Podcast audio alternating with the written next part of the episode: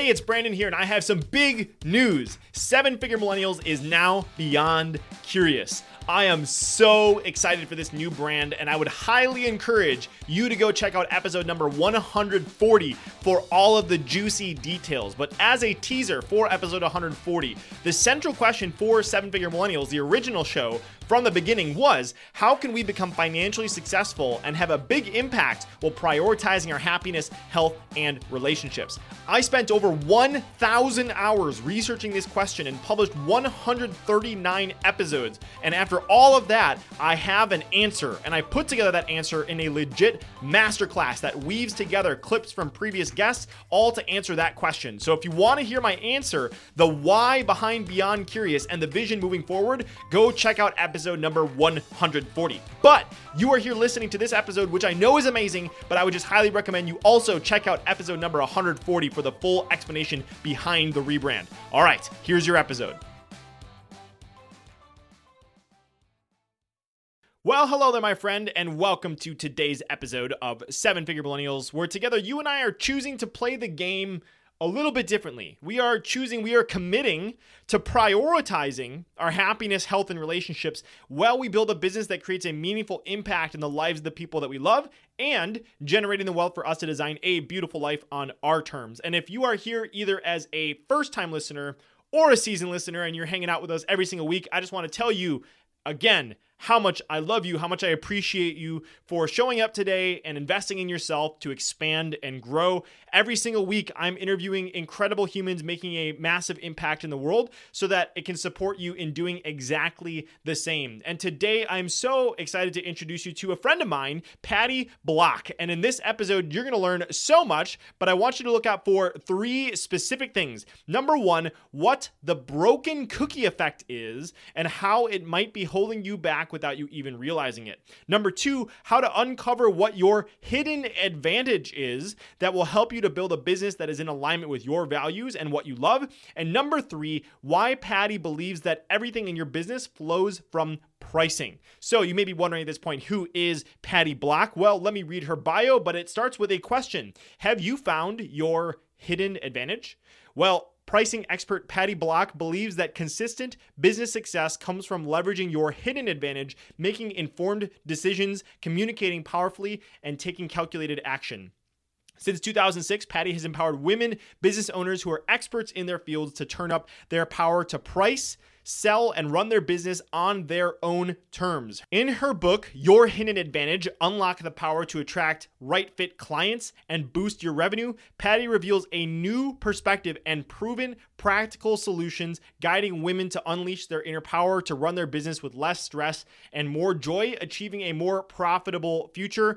Patty considers herself a native Texan, even though she wasn't born there. She got to Texas as fast as she could at age four and is based in Houston. Patty raised three wonderful humans who all caught the entrepreneurial bug and have their own successful business. Patty's passion and experience as a business advisor and owner, lobbyist, political consultant, and nonprofit executive comes full circle as she turns roadblocks into building blocks for women-owned business. I'm so excited to introduce you to Patty because Patty and I have actually been thought partners in a mastermind group that was put together by our mutual friend, Michael Roderick. So I've actually gotten to know Patty uh, pretty pretty well over the past few months as we've helped each other develop our concepts. There's actually a concept in her book that I, I named and labeled and came up with the idea for. So it was super cool to see that happen. Uh, but above all, I just am super excited to introduce you to Patty because she has such a massive heart. She is such a kind, incredible human being, and she just is so passionate about serving women at the highest level and helping them to overcome their overcome their roadblocks and really create a massive impact in the world. So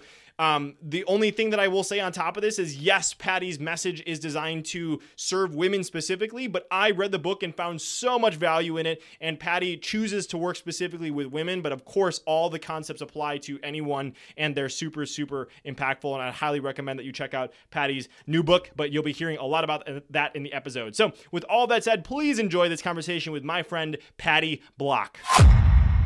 If you had to pick between A, making a ton of money, B, being happy, healthy, and surrounded with people you love, or C, making a meaningful impact on the world, which would you choose? The good news is that today we don't have to choose. So the question is, how can entrepreneurs like you and me, who have a vision for our lives and aren't willing to settle for anything less, How can we become financially successful and have a big impact while prioritizing our happiness, health, and relationships? You and I are on a mission to find out, and we have an incredible journey ahead of us. My name is Brandon Fong, and welcome to the Seven Figure Millennials podcast. Patty Block, welcome to the show. Super excited to have you here. This is going to be so much fun. And as we were just saying, this is an excuse for some friends to connect and get to know each other on a deeper level. So welcome. Super excited to have you here. Thank you. I'm so glad to be here. Yeah, of course. So it's funny because I was just saying, like, I've heard your stories. You know, we've we've spent a decent amount of time together over the past few months as a as a shout out to Michael Roderick and some of the groups that he's been a part of. So I've heard bits and pieces of the stories, but I had so much fun going through your book and seeing the full context. And so now I get to pick it apart and share it with with my audience today. And so I thought a, a fun place to start. I want to get into the broken cookie effect, but before we get into that, I want to talk a little bit about your mom. And I know that this is uh, this is. a really soft spot in your in your heart because you kind of dedicated a lot of the book to to her. And my favorite part, favorite story in the book about your mom took place at Burning Man. Um, so I would, I would love for you to share a little bit about August twenty fourteen, your mom goes to Burning Man for the first time, and explain a little bit about what happened and maybe some context around Burning Man, just in case there's a few people that don't know what that is. Sure. And I'll start by saying that my mom passed away in September of twenty twenty-two, mm-hmm. and very suddenly. She wasn't ill. She wasn't even that old. She was eighty-three. And so it was a shock. And I've been her primary caregiver, both for her and my dad, for the past twenty years. And so it really has been uh, turning my world upside down. Mm. And, um, and of course, a lot of sadness. And um, so that's to preface. So I wrote the book before my mom died. And all of the stories I told were in present tense, and the acknowledgement to her and all yeah. of that was in present tense. And then I had to go back and put it in past tense. Mm. And that that's a difficult thing. If you've ever lost a parent, it's it's an experience like none other. Mm. Uh, so I wanted to mention that. Well, let me, um, let me just add before you dive in. Like, I think it's a beautiful, as sad as it is, and I know uh, you've been navigating this, and you've been you've been a, you've been incredible going through this whole thing. But it's so cool that this gets to showcase your mom, and you know, it's it's a, it's a tribute to her. So like, there's lots of beauty in this as well if you look at it from that perspective, which I think is super cool because you get to tell her stories in a different and bigger way, which is amazing. Yes, and the thing that's so sad for me is she was so excited about my writing this book. Mm. And of course, never got to see it. So, um, and that's sad for me too, because she was certainly my biggest cheerleader. Mm-hmm. So twenty fourteen, my dad had passed away the year before. They met when my mom was sixteen. My dad was, I think, twenty-three or twenty-four. And uh, they got married when she was nineteen, excuse me, eighteen. And then she had her first kid at nineteen. So her entire life, she had been with my dad. And he was uh, forced to be reckoned with, I have to say. So um, he had died in twenty thirteen. And she was really struggling to learn to make her own decisions, to figure out. Uh, she had been his main caregiver for years. And so what was next for her? My sister has been a lifelong burner. And if you're not familiar with Burning Man, it is a um, once a year festival is how it started out in the Black Rock desert in Nevada. And it's usually, I think it's in August and September over Labor Day of, um, of every year. And they have a gift economy. So it's really designed for artists and musicians. And my sister's been involved in that community for over twenty years. And she had been talking to my mom about going to Burning Man. But again, at that time, it was very avant-garde, and older people typically didn't go. Mm-hmm. So it was a very unusual decision for her, but she was, my mom was so excited about it. And she said it was a life-changing experience. So when she was at Burning Man, people will give you nicknames. And again, it's a gift economy, so there's no money exchanged. And there are um, tenants that they follow, like um, making sure everything is cleaned up once they leave and sharing whatever they have with others without expecting anything in return. So my mom was just all over this. She loved it and couldn't go to sleep at night because she wanted to experience everything. And when they got to the playa, which is the main congregation place at Burning Man, her gift was a card that she would give people that says, the only thing that multiplies when you divide it is love. Mm-hmm. And she had lived by that her whole life. So her gift was the card and a Ginger Snap cookie. And she had bought these giant tins of Swedish Ginger Snaps. So as she was handing these out, she got her nickname, which was Little Miss Ginger Snap. Mm-hmm. As I started developing the broken cookie effect, which we'll talk about, and which also is a story about my mom, um, as I started developing some of these concepts and realized that I was going to start writing a book and I wanted to share this message, especially with women business owners, Ginger Snap started to fit into that picture. And that's where the SNAP model comes from, is Ginger Snap. And a lot of what my mom experienced at Burning Man that she brought back with her, she then was, she shared that card with her motto on it for the rest of her life with anyone she met. And that was my mom. She was, I don't know anyone who didn't love her. Mm. And many people felt adopted by her. So she was one of those people that never met a stranger. It's so beautiful. I have like ridiculous amounts of chills. Uh, th- that's always like a good sign for me, is when I hear something, but like, oh man, I don't really even know what to say. When I saw that quote, love is the only thing that multiplies when divided. Like, like, man, that is just so beautiful. And I can just picture your mom, and the way that you've described her to me in the past is like always wearing colorful stuff and just being like super happy and just giving. And I can just imagine an interaction with Ginger Snap at Burning Man, even though I've never been, like what, what, what, what that would be like to, to, to get that card and to get a Ginger Snap cookie. Uh, the feeling that that must've evoked in people must've just been incredible. So that's so beautiful. And, and you kind of alluded to a bunch of other things as, as you were talking, but you know, in your book, you kind of build on this theme of cookies, because that was like about your mom, and you kind of have like Ginger Snaps throughout to kind of highlight the different key takeaways inside of the book, which I thought was super cool and a nice hat tip to your mom. But you alluded to, and I kind of spoke to it earlier, about the broken cookie effect, like you said, was also inspired by your mom. So now that people have a little bit of context about who your mom was, a little bit beyond it, would love for you to share a little bit about what the broken cookie effect was. When I was growing up, my mom made these fabulous cookies. The whole house smelled good. It was warm. The cookies were gooey. And all my life, I watched my mom eat the broken cookies. But it wasn't until I was a teenager that I even thought to ask her, why do you only eat the broken cookies? Do they taste better? And she laughed and said, no, I eat the broken cookies so you can have the whole ones. And not too long ago, I saw this really shocking statistic. sixty-two percent of women rely on their business for their primary income. And eighty-eight percent of women business owners make less than one hundred thousand dollars a year. And all of a sudden, this image of my mom eating the broken cookies popped in my head. And I realized that's the pattern that I have been seeing all these years. I started my company in two thousand six. And as I've worked with many, many women business owners, I've seen this pattern, but I didn't have language around it until that image of my mom eating the broken cookies popped in my head. And I realized that's what we as women business owners, that's what we do. We bring that spirit of self-sacrifice into our businesses. We undervalue ourselves. We underprice our services, and then we overdeliver.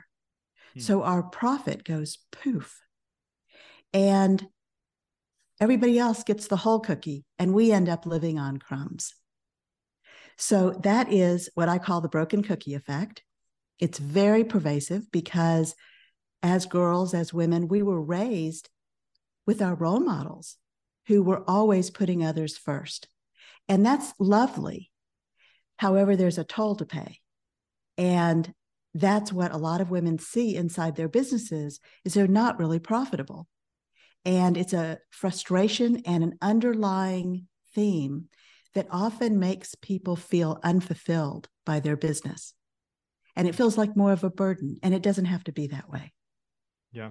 It's what you shared is just so powerful on so many levels. I always encourage people listening to think, to listen not only from one lens of what Patty just shared, but also look at it from the, the higher perspective. Like, that's something I've always admired about you, Patty, is how well you know the people that you serve and how much you've studied them and what's going through their head. So would just encourage anybody, if you got to hit that back skip thirty seconds a few times and just re-listen, you can re-listen from that lens of, yes, that is who Patty serves, but also thinking about how could you apply that? How can you be reading your customers' minds and telling the stories that that are, um, you know, the the concepts that are kind of inside of their heads? And so I think that's so beautiful. And I love that story so much. And I, I would love to talk a little bit about beating the broken cookie effect uh, a little bit. But before we get there, there's another kind of like level of Patty I want to I want to share with everyone, because another thing that stood out inside of the book that I love so much is you had you you also had a uh, challenging, but fruitful experience of growing a business while being a single mom. And, and you had a, you had a single goal as being a, a, a mom of raising good human beings. So I would love for you to share a little bit about that. And I think that actually ties directly into what you were talking about, the broken cookie effect, but just add a little bit of color about, uh, of your experience growing your business and, and raising good human beings. Sure.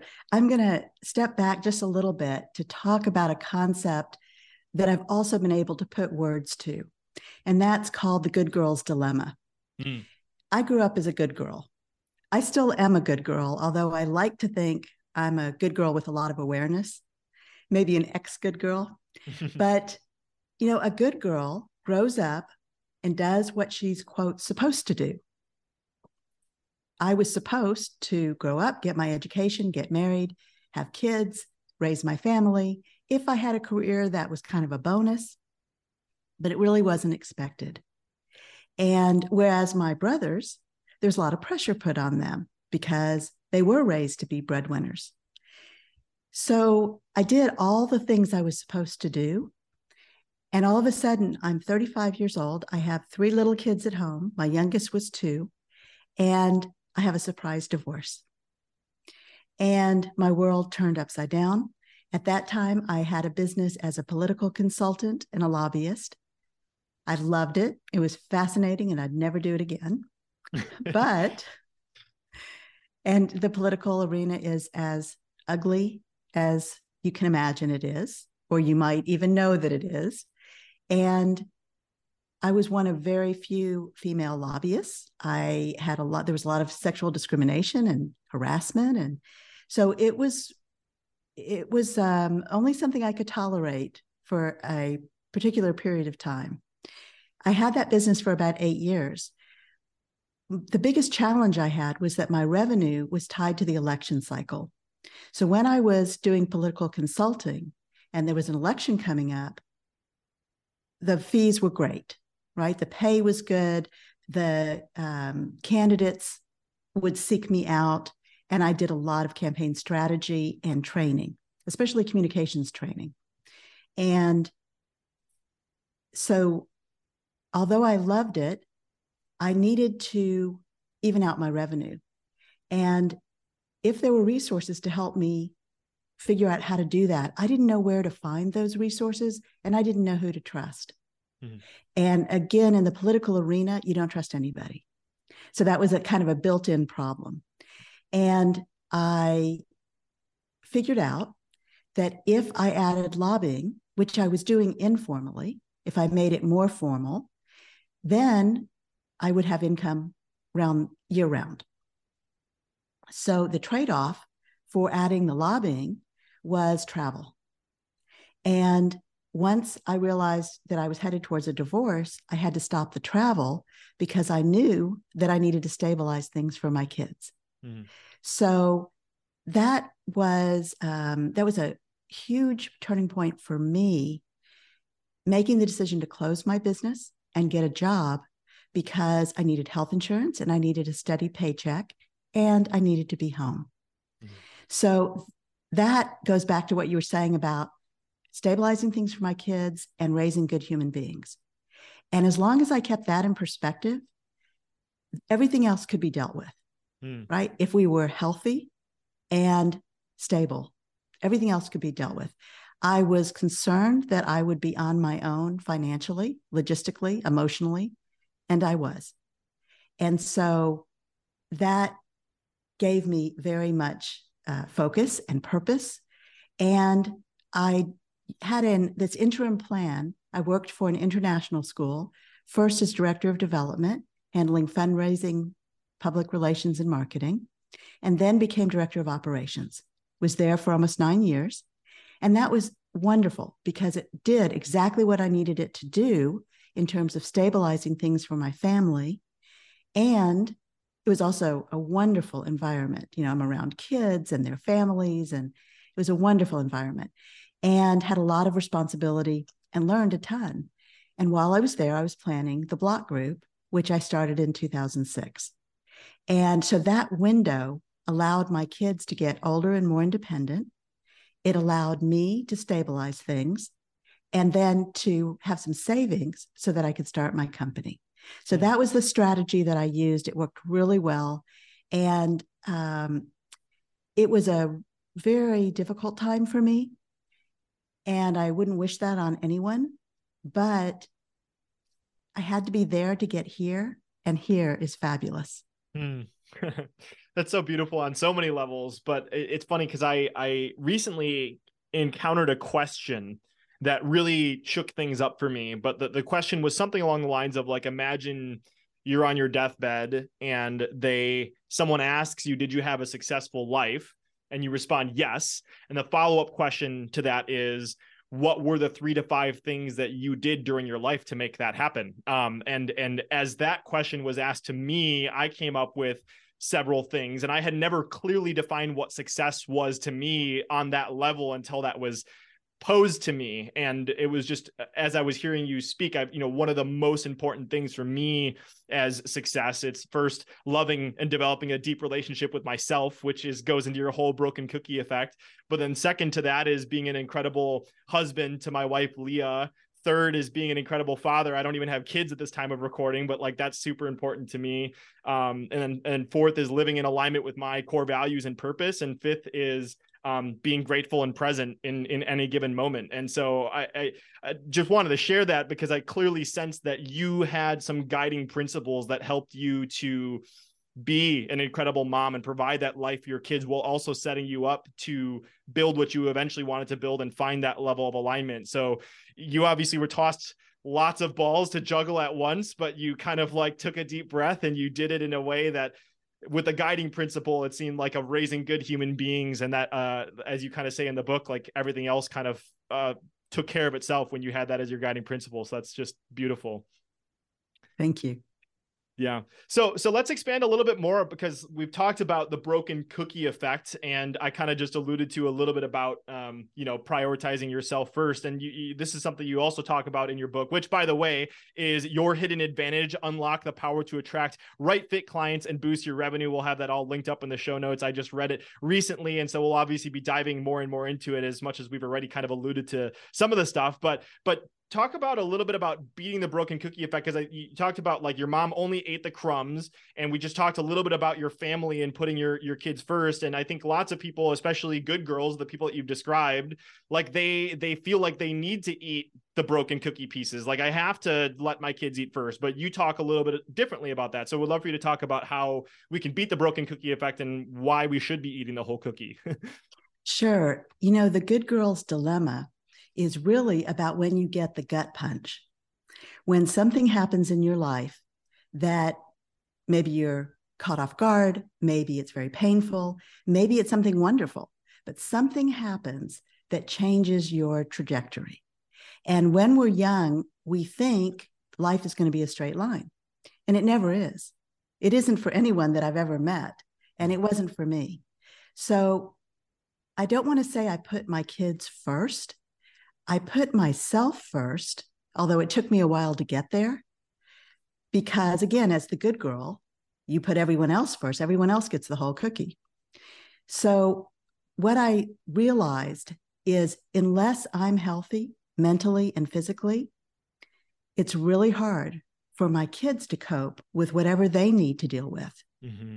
I have to be there for them. I have to tune into their needs. And in order to do that, I have to take care of myself.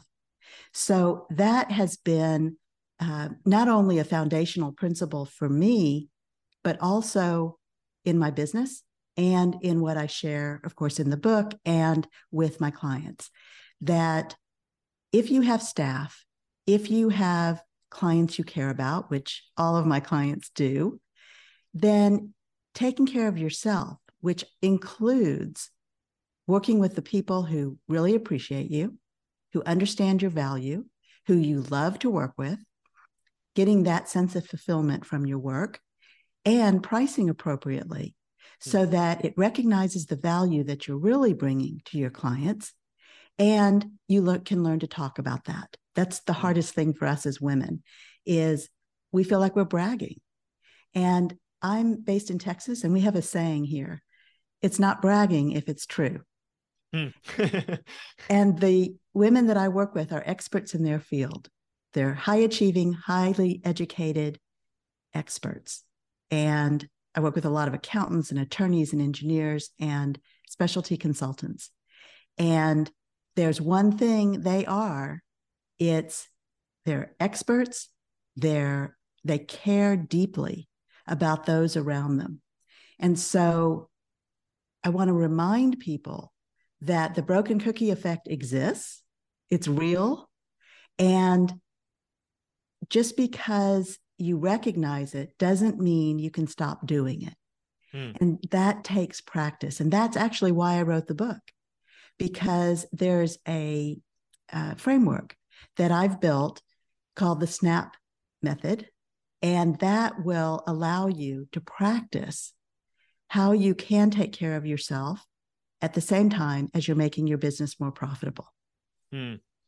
So much value in what you just shared there, but I think like something that you just shared that clicked for me, and I think is a, a powerful realization, is that it's not like you just solve the broken cookie effect and it immediately evaporates. It's a constant decision that you're making to make sure that you're prioritizing, and a lot goes into making sure that you're putting yourself first. Like you said, there's just so many layers to what you talk about. It, it depends on your pricing, the people that you're working with. Like those are all ways of actually putting yourself first, because it's like if you're designing a business around all these variables that make you miserable, it's not going to serve you, and then it's not going to serve your family and all the other people that you work. So, so, so good uh, that you did that. And let's let's unpack some of that, because there's so much value in your book on helping people to actually do that. And and it's interesting, actually, before we go into the SNAP uh, method, which I, I think is going to be super valuable for people, I kind of want to just set a, one more foundational concept about why the book is called Your Hidden Advantage, um, in the sense that, well, let me just ask that. And I have one, actually one more follow-up beyond that, but why did you title it Your Hidden Advantage? And what was some of the thinking behind that?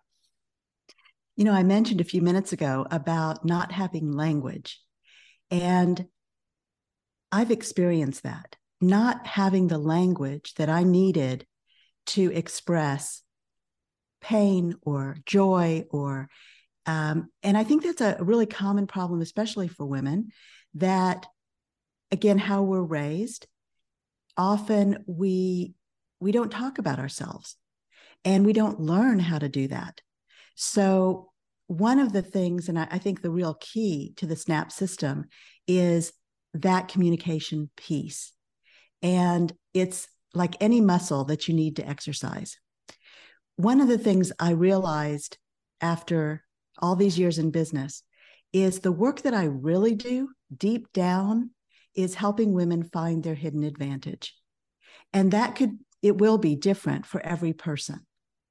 But the basis of it is how you understand your own value and how you help others understand that. Mm. That underpinning is how you can discover what your hidden advantage is. And I'll give you an example.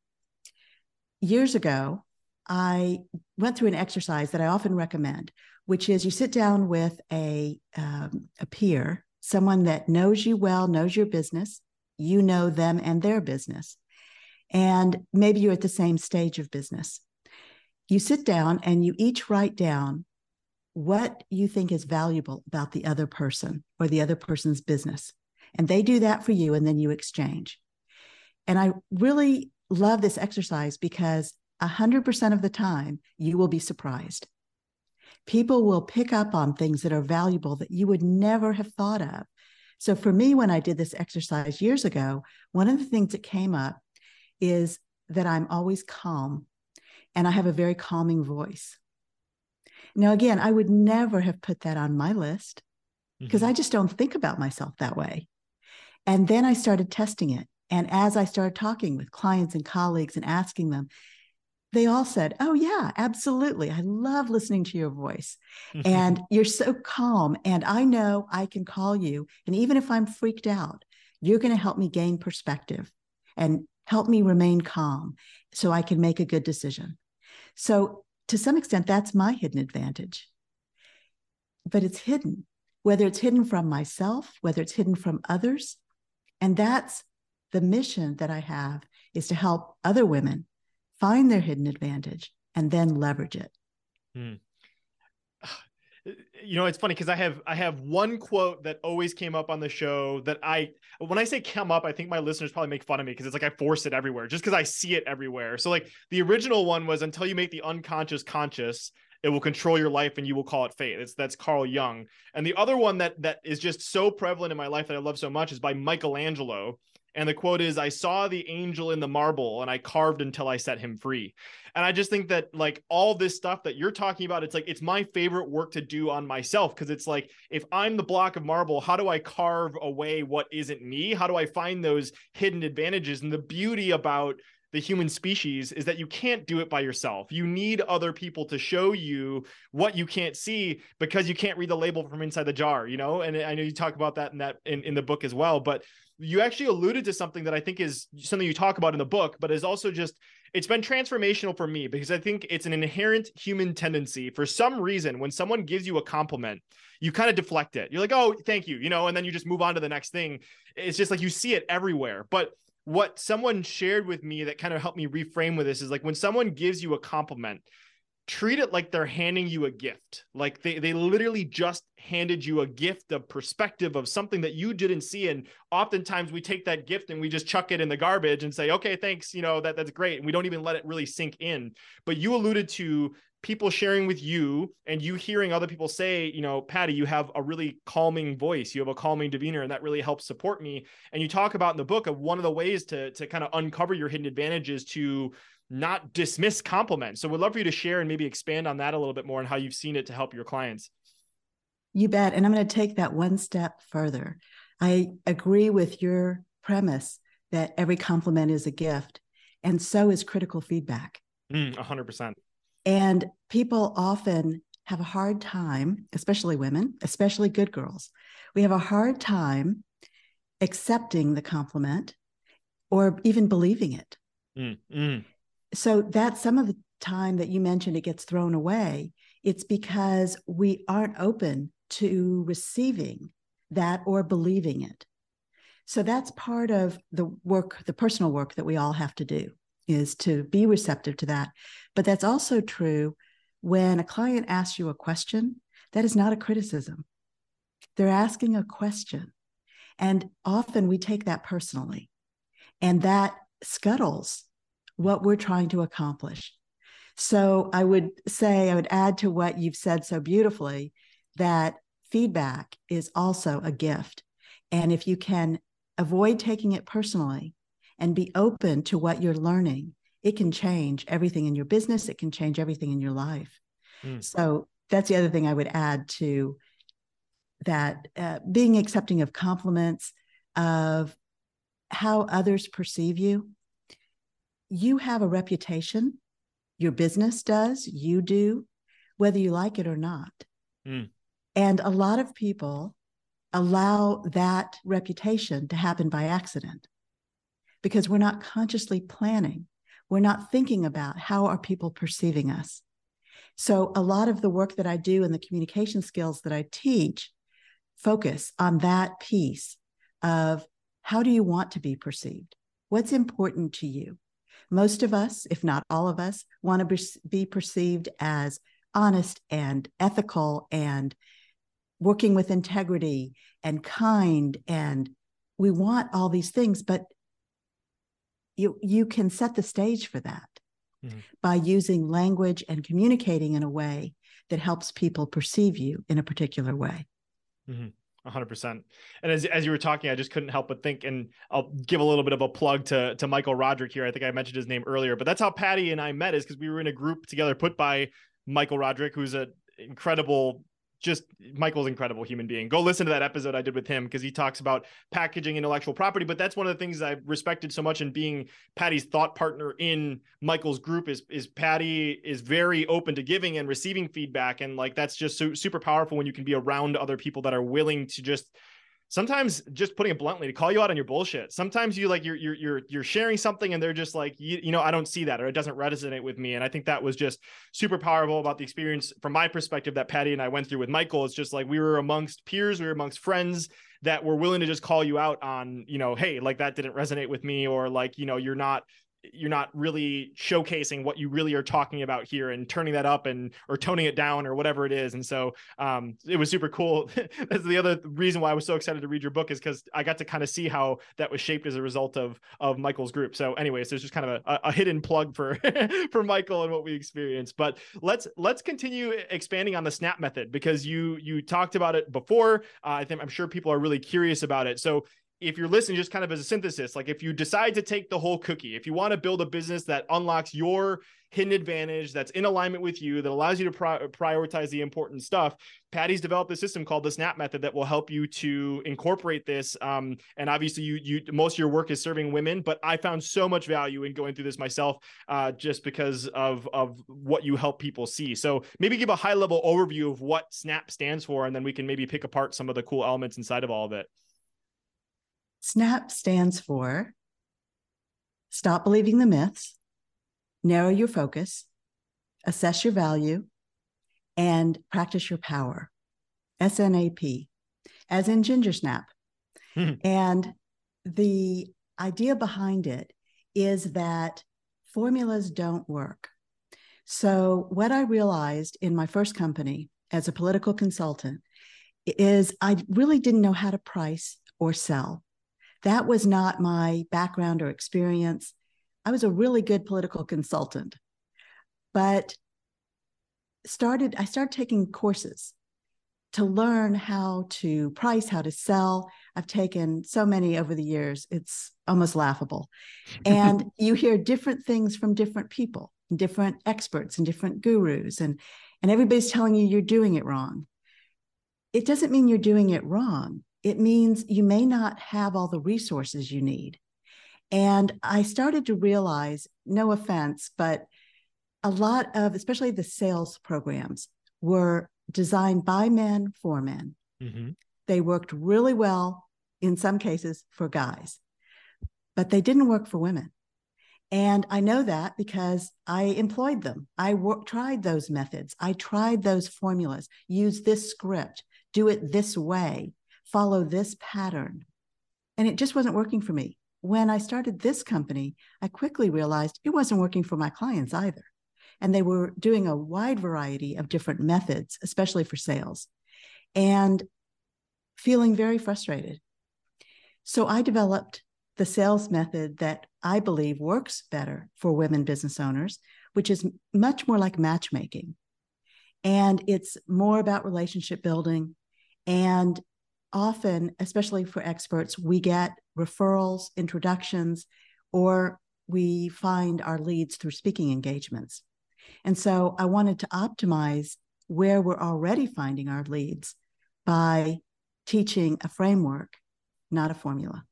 Hmm. And so that's part of this idea of the SNAP system, is using it as a guide. It's a framework, but it's not going to tell you, use this script or use this copy in your email, because you need to use your own voice. Now, here's the challenge. What if you don't know what your voice is? What if you don't know what you really want? You only understand what you should want, right? So I'm going to give you an example. Right now, the primary measure of business success is scaling, getting bigger. Most of my clients don't want to get bigger. And when you get bigger, you have a whole new set of problems, right? Because now you have more staff, you have more clients, you have more processes and needs for your accounting, and you need more resources. So that can actually eat into your profit, and you won't be more profitable. You just have a lot more problems. Mm-hmm. Scaling works for some companies, but it depends on what you want. So what if you don't know if you what you want, or what your voice is, or how to attract people who really understand the value you bring? So that is the problem I'm addressing. When I talk about beating the broken cookie effect, it's not about putting everyone else last. It's not about being less kind or less giving. It's about understanding who you are, what you want, and how you're going to communicate that. And when you have that fundamental piece in place, using the SNAP system, and you practice it, then you'll, first of all, things get so much easier, because you don't have to freak out every time you have a new prospect come to you, because you have to figure out, how do you talk to them? What do you say? How do you help them understand that they should work with you? That all of that anxiety and that panic, that sense of panic that you might feel, is alleviated because you have a system, you have a method of moving your company forward towards your own personal goals. And one of the things I talk about a lot is learn to run your company your way, because it doesn't really matter what other people are doing. Your clients, your competitors, your colleagues, really doesn't matter what everyone else is doing. It only matters what you want, what you're doing, and the consistency with which you're doing that. Hmm. So powerful. I, I just, I'm going to ha- like, I always love listening to these interviews, because I know I'm going to go re-listen to them, because like it's, it's, so I, I can hear hello future self of me re-listening to Patty, because that was so, so good. I, I would love for you to expand a little bit more on, on the SNAP method. And I know we don't have all the time in the world to go through that, but I think you kind of planted seeds and alluded to lots of what you're doing is just helping you to build on a foundation of what you really want. And like answering that question is super, super intimidating. So part of, I think what I observed from the book and what you're talking about, it's like, it's also, it's it, as much as it is what you want, it's also what you, it's, it's going against some of the programming that's kind of running in the back of our heads, that like what we, what we thought we were supposed to want. And, and in your book, you talk about like overcoming some of the false foundations that were planted in our heads and some of these beliefs that we have that are kind of underlying that. And I love that you work from the mindset perspective first. So in the, in the beginning, the first S, stop believing the myths.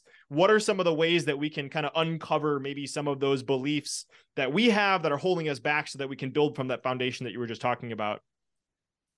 Well, the first step to any change, personal or business, is awareness.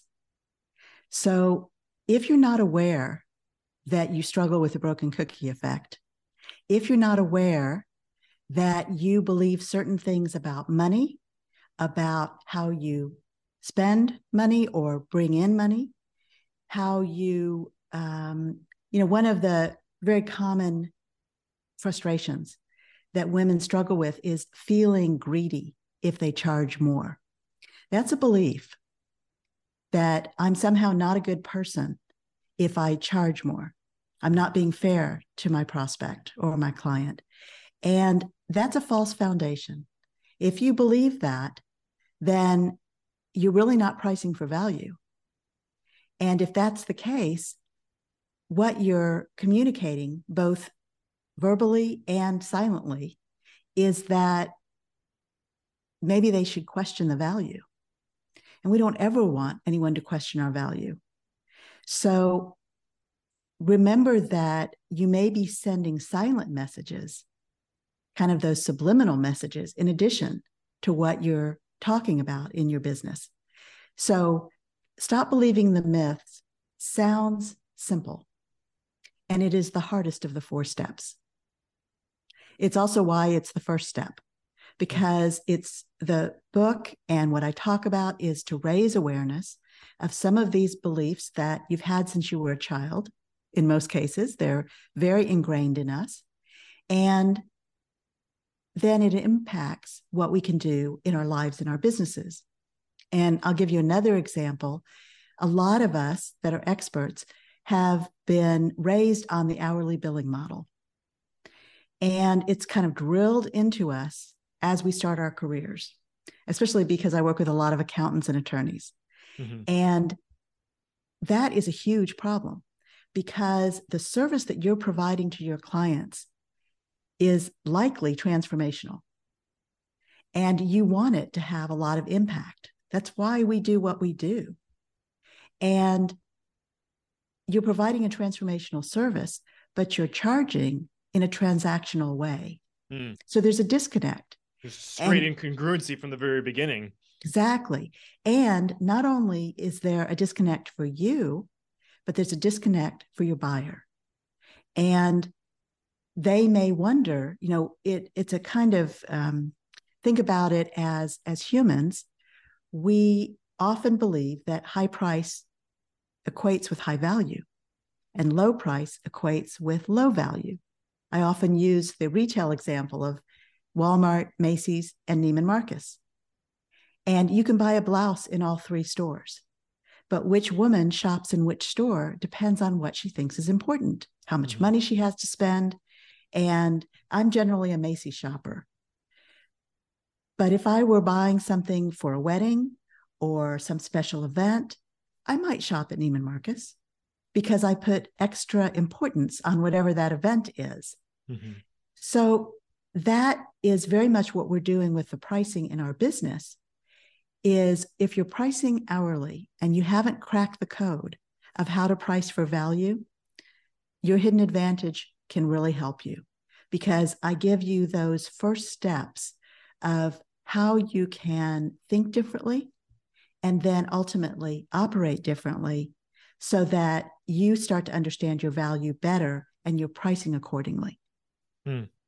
Super powerful. And again, I, I've said this several times, but if if what Patty is saying is resonating with you, we're going to make sure that this is coming out when Patty's book comes out. So go grab Your Hidden Advantage if you want to uncover all the steps behind this. Obviously, this is just the high level and it's already so juicy. But if you want Patty's thinking exercises and the questions you can ask yourself and like the conversations you can have to help uncover these, make sure you go uh, and grab a copy with that. But let's let's keep going on the, the SNAP model at a, at a high level. So let's say someone does the work, they kind of understand what they want. Maybe they've had some of those conversations and realize what some of their limiting beliefs are. The next step in your system is narrow your focus. And I just want to everyone to just realize how you're You're, you're speaking in terms of mastery because this entire time you've been talking to your ideal buyer, like the, the, the people that are the buyers in this audience right now. It's resonated with you because Patty's developed language and has very clear understanding about who it is that she can serve and, um, you know, really make an impact on their lives and the, the world at whole because of the way that they show up at their lives differently because of you do that. So talk a little bit about the importance of narrowing your focus and getting really clear on who it is that you serve. A lot of times when you have a small business, and a small business is anything under, well, technically anything under fifty million in annual mm-hmm. revenue, but most of the companies that I work are solopreneurs or they have a small staff, sometimes contractors, sometimes employees, but usually between, I don't know, three and fifteen employees. So these are small companies. They don't really want to get bigger. They want to be more profitable. They also want their revenue to be steady and predictable. And when you price for value, that is much easier to achieve than when you're pricing either hourly or you're pricing at a set rate, but it's too low. It's artificially low. And that makes it very difficult to be profitable. So narrow your focus is the, the problem we often struggle with. Is what I call the hope factor. And that is, think back to when you were first dating. And anyone who expressed interest in you, you thought they were, quote, the one, right? We all did. That's the hope factor, is we think that every buyer who comes to us is an ideal buyer. And if they're not, we can change them. just like we thought we could change that person we were dating back in high school mm-hmm. if they didn't fit everything that we thought was ideal. And because of that, and again, women fall into this trap very frequently. Because of that, when we have buyers who come to us, well, first, let me say there are several problems with that. One is if you only have buyers who come to you and you're not reaching out to potential buyers, then it's that difference between inbound and outbound, and you're really limiting who you're working with and how long you work with them and the lifetime value of your clients. So most of the people, when I start working with them, they only have an inbound effort. They're waiting for the phone to ring. Mm-hmm. Then we make the mistake of believing that every buyer is an ideal buyer. And if there are red flags, warnings, we either ignore them or we rationalize them away, just like we did with the kid in high school, mm. right? Oh, that person's really not so bad. Yes, I know they stood me up for this date, but you know, they couldn't help it. And you start making excuses, and you do that with your buyers as well. So again, awareness, being aware that you might not be working with the people you can, who can benefit the most and who you love working with. Hmm. So narrow your focus is all about defining your ideal buyer. And I'm going to qualify this, not your ideal client, because I believe that an ideal client does not happen by accident. You find ideal buyers that fit your criteria, and you take them on a journey. And that's part of what I teach in my Painless Selling to Ideal Buyers program, which is a sales program that I think is such a good fit for women because it's more like matchmaking. Hmm. So when you take your ideal buyer on this journey and they become a client, then when you're in the onboarding process and getting started with that client, you have the opportunity to help them understand how to become an ideal client. Hmm. And it's an important distinction in my mind because so few people do that.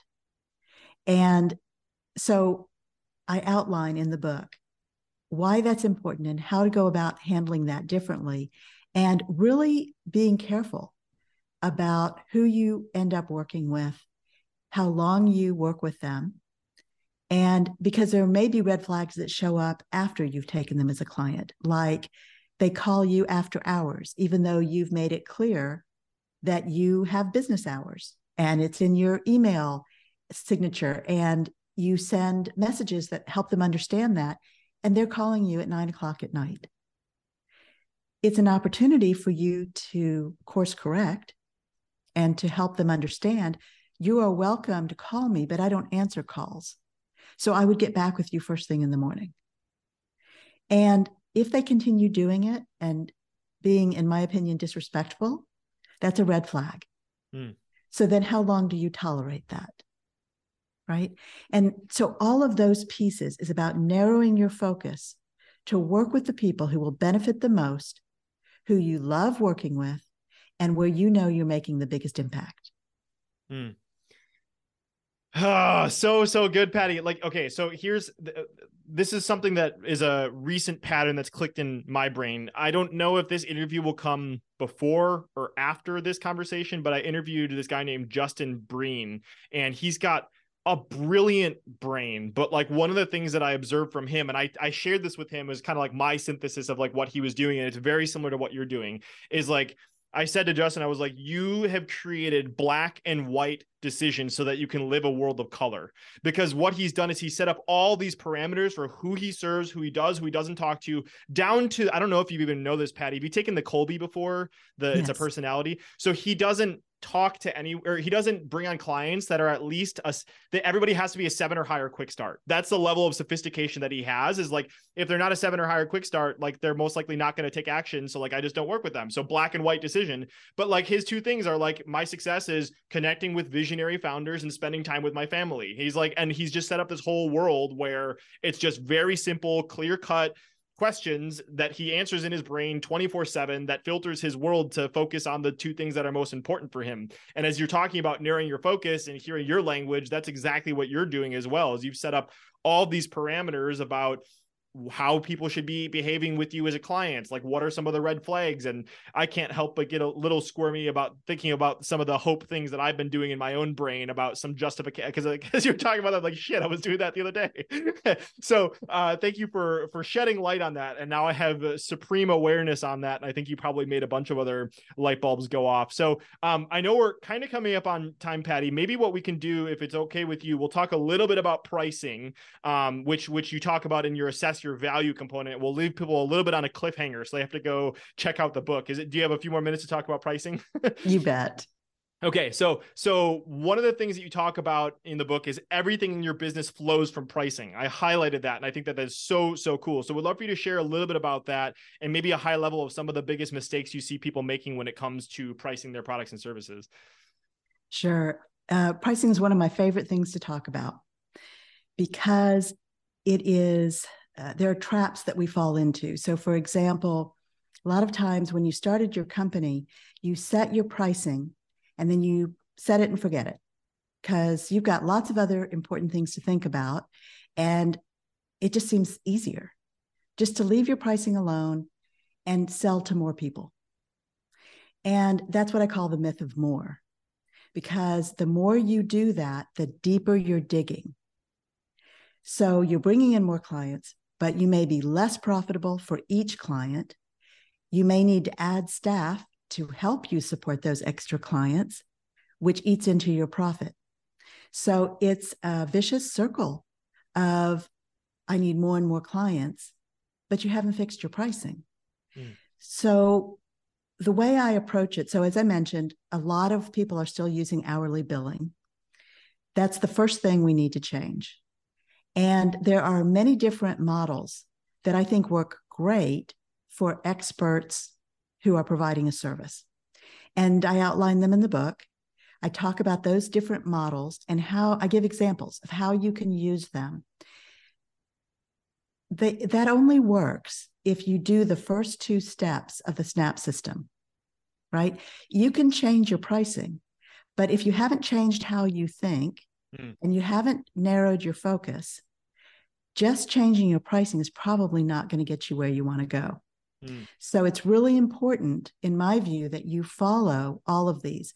The last part of that is practice your power, which is all about business communications, because again, it doesn't help you to change your pricing if in the moment you offer a discount that nobody asked for. Mm. Right? You feel skittish about it and you want this client because you want the revenue, or maybe there's some status in having this particular client. So you rationalize away all the red flags and work towards getting this client, no matter what that takes, including lowering your pricing or giving a discount.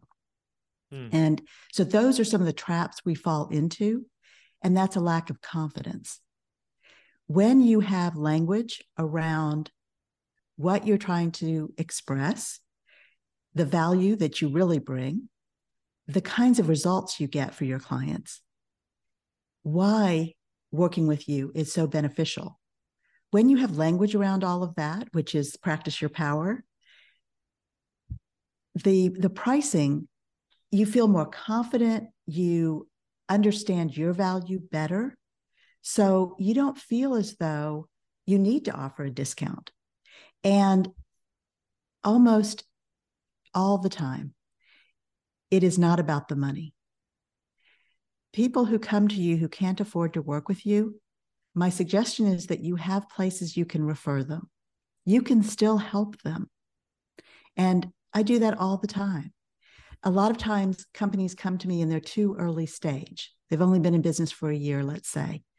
And they haven't been generating enough revenue to even support their business.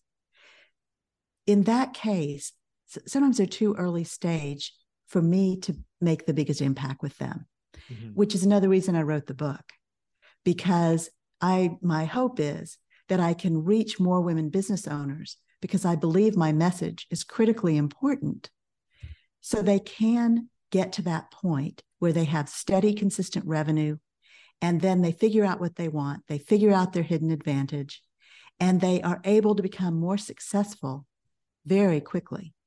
So going back to pricing, if you just fix your pricing, you're not going to get the results you want. Hmm. So, and again, I'm not saying that because I love the SNAP system, although I do love the SNAP system. I'm saying that because I've experienced it and I've seen it in all the years I worked with women business owners. That's why I developed a four-step process, mm-hmm. because all four pieces fit together like a puzzle. And forgive the pun, but they snap together. Yeah. Right. And, and it works like a snap. It works like a snap. And so that pricing piece, while I love talking about it and it's super important, it's not the first step in the process, mm. right? It's changing how you think, what you believe, exercising that muscle, and then making sure you're working with the people you want to work with, and then looking at your pricing, because the audience you select to work with or that you want to reach out to, they have a conception of what it should cost to work with you. Everybody does. Um, that sometimes keeps people from approaching you because they may think in their own mind, oh, I bet he's too expensive, or I can't afford to work with him, or he wouldn't take a client like me. All of those things keep us from even reaching out. Mm-hmm. But in the case that we do reach out, we have certain expectations. And that's why when your pricing is artificially low, people will start to question that. And they'll get comparative bids from other companies, and they'll they'll wonder, why is this company pricing so much lower? They must not be worth what I think they are, and maybe they're not the resource for me, even though it's less expensive. Mm-hmm. So it's a complex system, which of course is why I call it the SNAP system. It's a complex system that works together to help you become aware, figure out how you can change how you operate, and then, again, work with the right people, but price appropriately for what they expect and for the kinds of results you're going to get. Hmm. Well, there you go, ladies and gentlemen, boys and girls. That was a high-level overview of the SNAP system. Stop believing the myths, narrow your focus, assess your value, and practice your power. And man, there's like so so much that like we didn't get a chance to get into, which is just the function of only having a, a specific time in for the interview. But just would encourage anyone to go pick up the book and and maybe read about Patty's deeper insights on pricing, how you can drive sales with pricing, and kind of expand on that. Um, and the different types of pricing Patty outlines, the different ways that you can think about pricing, and and do it in a way that's your way, kind of like talking about what we alluded to before about making sure that it is in alignment with your hidden advantage in the way that you build things. So Patty, this has been so incredible, so much fun. A question I love to ask guests as we wrap things up that's kind of going to be a non sequitur, but I would love to, I would love to understand what your definition of happiness means to you today, Patty. What is happiness for Patty? It's a couple of things. It is having an impact. It is sharing my message in a way that changes people's lives, not just their businesses. And that's what I've seen. That's been my experience with my clients, that it changes their lives. So for me, that makes me so incredibly happy. And I'm so grateful for the work that I get to do. The other thing that makes me so happy is time with my family. And I'm expecting my first grandchild. Mm. So I'm so excited. I can't even tell you how much time I spent figuring out what my grandma name is, so, mm. which is really a thing. So what is it? What is it? Nana. Nana. It's going to be Nana. And, and it's really important because every grandchild will call me that for the rest of my life. So yeah. to me, that is really important. So having that time to spend with my family, understanding their needs, and And being available, being there for them is, um, it's very special to me. I have a very close extended family, and um, it was very heartwarming to see when my mom passed away that we all came together and worked together to plan her memorial service and figure out how we needed to move forward because it was such a shock. And my daughter, who's the one having the grandchild, uh, suggested that, she said, you know, Grandma wouldn't want us to wear black at the funeral. And I said, you're right, she wouldn't. Mm. And my daughter said, we should all wear bright colors, especially turquoise, because that was Grandma's favorite color. Mm. And I love the idea so much. Not only did everyone in our family wear bright colors and turquoise and purples, and but I put it in the obituary. And a lot of the people who attended wore bright colors. And that was to celebrate her life, because she was so vivacious and loving and always wore bright colors. Mm. So that kind of thing makes me so happy. It's so heartwarming to me and meaningful. Just came full circle. Uh, so beautiful. Love is the only thing that multiplies when divided. And I think that that's not only something that was your mom's motto, but something that you're continuing to live out in the way that you serve clients. And I think that, you know, just what that quote says, it's like when you love yourself, um, and it expands deeper beyond that and the people that you serve, and it just, everything comes full circle. So that was so beautiful. Patty, we've obviously talked about how anybody can grab Your Hidden Advantage. We'll have that linked up on uh, the show notes if they want to explore the topics in the book. But besides that, where can people find out more about you and all the incredible stuff that you're up to? the block group dot net is my website, the block group dot net. And I'd like to offer your audience a free quiz that will help with this awareness. And it's called my revenue roadblocks dot com, my revenue roadblocks dot com. And when you fill out the, the quiz, you will get a report that will talk about what, what some of the myths are that you might be experiencing, and what are some of the first steps that you can take to beat the broken cookie effect. Hmm. Beautiful. Well, you heard it, everyone. block group dot net or my revenue roadblocks dot com if you want to take that quiz or grab a copy of the book. And man, I'm just so excited and grateful for you being here, and Patty, for your time today. But I'm just going to have a conversation with you listening right now. I just want to say you could be anywhere else on the planet right now. Maybe you're washing dishes, or maybe you're on a treadmill right now, whatever it is, you, you chose to do whatever you're doing and listen to this very episode. And for that, I'm so grateful for your time and your attention and for being here. And I, I say this at the end of every, every episode, and I, I don't want it to become something that I just say because I say it at the end of every episode, but podcasts have changed my life. Seriously, like when somebody has shared a good episode with good content, with good stories, like it, it's, I would not be the person that I am today if it weren't for podcasting. It's why I'm so grateful to contribute to this space. But there's absolutely stuff that Patty has shared today that has the power to change someone's life. There, there's, whether it was the quote in the beginning um, from, from Patty's mom, or some of the stories about the broken cookie effect, or some of the mindset we stuff talked about, or the SNAP method, there's something in here that has that power. And so uh, my ask for you listening is, if you were listening to this and you thought of a friend, that you would share this with them, because it can absolutely transform their life. Um, but whether you choose to do that or not, again, I just thank you so much for being here and for hanging out for, with us today. And Patty, any final things you want to say before we head off for today? I want to thank you for having me today. This has been wonderful. Thank you, Patty. And I'm looking forward to continuing the conversation. We'll probably be talking uh, in a few weeks. Thank you.